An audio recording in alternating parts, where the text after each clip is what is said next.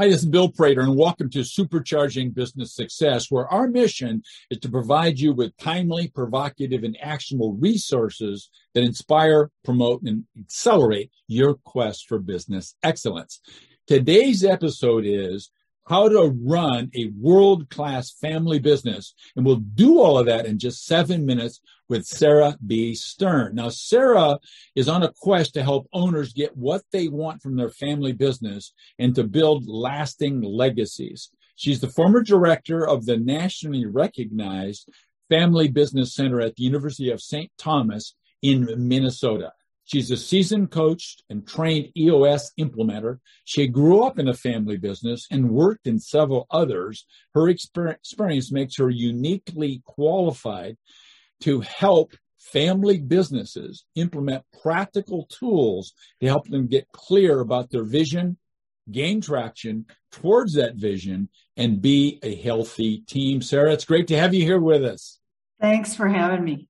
I think your intro gave us some little insight into this question, but who's your ideal client? I love working with multi generational family businesses. So, at least two generations, or at least one in it and another one thinking about it. Um, I love the ones that are between 10 and 250 employees. Uh, and the ones I can help the best are hungry. They're hungry for change. They might be frustrated. Um, they recognize the need to do something different, um, but really want to stay rooted in their legacy and their values. So, uh, question two is what's the primary problem that these uh, these kind of businesses have, Sarah, and, and how do you help them out? You know the the big problem or the big thing uh, that i get to do every day to help them out is get really clear on their vision right? So i have two generations or maybe even three and non-family members really clear about where are we going. Um, really get real traction and be accountable to each other because so often in a family business it's easy to kind of let your family off. Um, and then the third thing that um, that is part of my bio because i care so much about it is helping them re- be really healthy as they work together so, uh, people that are listening to us, many of them are driven uh, uh, driven by emotions and feelings. So, what are the typical feelings, emotions that might be going on in somebody's bodies that would signal them, "Hey, I need to reach out and talk to Sarah"? Yeah, yeah, that's such a great question. So, um, often they're frustrated um, they're um, it's it's almost always frustration or or even almost feeling like they're going to give up and it's usually frustration because maybe profits aren't where they want to be or they aren't where they used to be. Um, they might be frustrated with themselves. I see some family businesses they kind of become flavor of the month companies. They try this and then they try that and their teams kind of don't trust the latest flavor um, they want to get control over that. Um, they also might be saying i want to retire. When do i get to retire and how do i do it and I've kind of put my head up and looked around, and I'm frustrated now because I'm not quite sure how to get there. Um, and then my favorite one, and I've had um, I had somebody call me and say this, and so now I say it all the time: is how do I get my poop in a group? I feel like things are out of control. Just help me get that uh, poop in the right group here, and uh, that's my favorite uh, question I've ever been asked, and that's what I get to help them do. Okay, great. So, uh, uh, people listening to us, business owners, family business owners, they're hardwired to solve things on their own with no help whatsoever. Yeah. So, when they try that, what sort of mistakes do they typically make? Yeah, the biggest one that I see is they say, okay, who do we have in the family? Okay, we've got Aunt Matilda, we've got Uncle Walt, we've got, you know, our cousin over here and our brother over here, and they make up jobs for those people. Um, and that that can work, especially kind of when you're getting started. But if you want to build a lasting legacy, if you want to be a world class business, uh, that just starts to fall apart. Um, and there are tools that I help uh, family businesses use to stop doing that. So, uh, uh, what is one single valuable action that our listeners could take? One single thing that would really help break this logjam they've created for themselves. Yeah.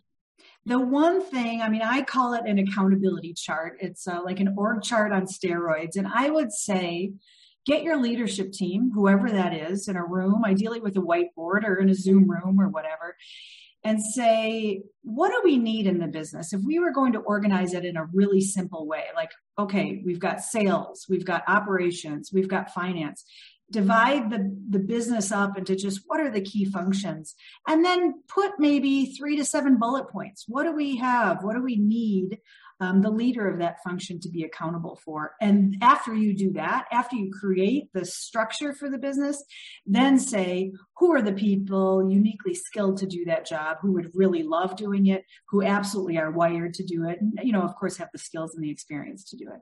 So my second last question, uh, question six is, uh, I know you've thought up a beautiful uh, gift for people. So what is the valuable free resource, Sarah, and where would they go on your, on one of your websites to get their hands on it?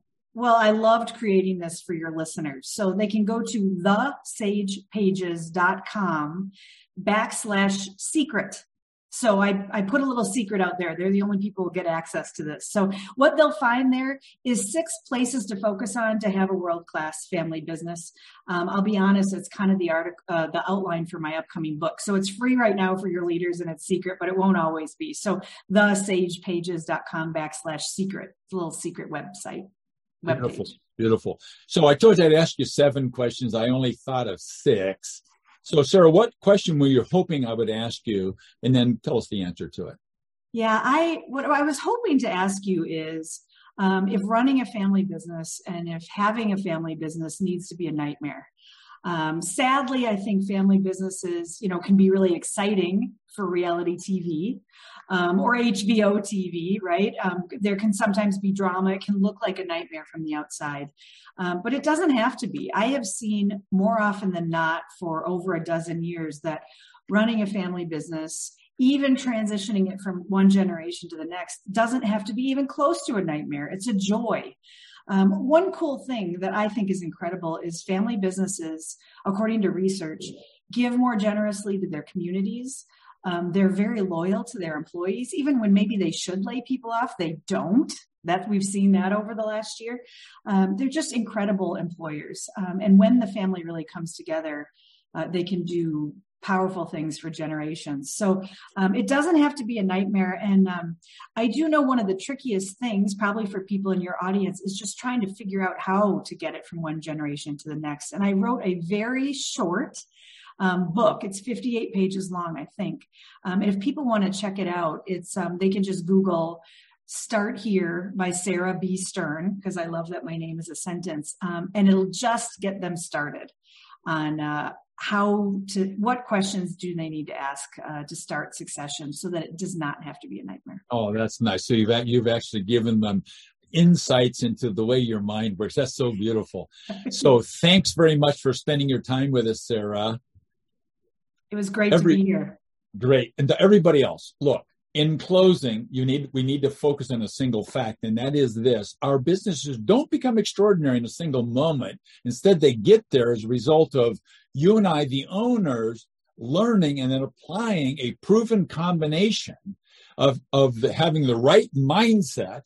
Second, implementing and using a system of management. And third, leveraging high performance teams. So thanks for listening, Sarah. Once again, thanks for being here with us. Great to be here.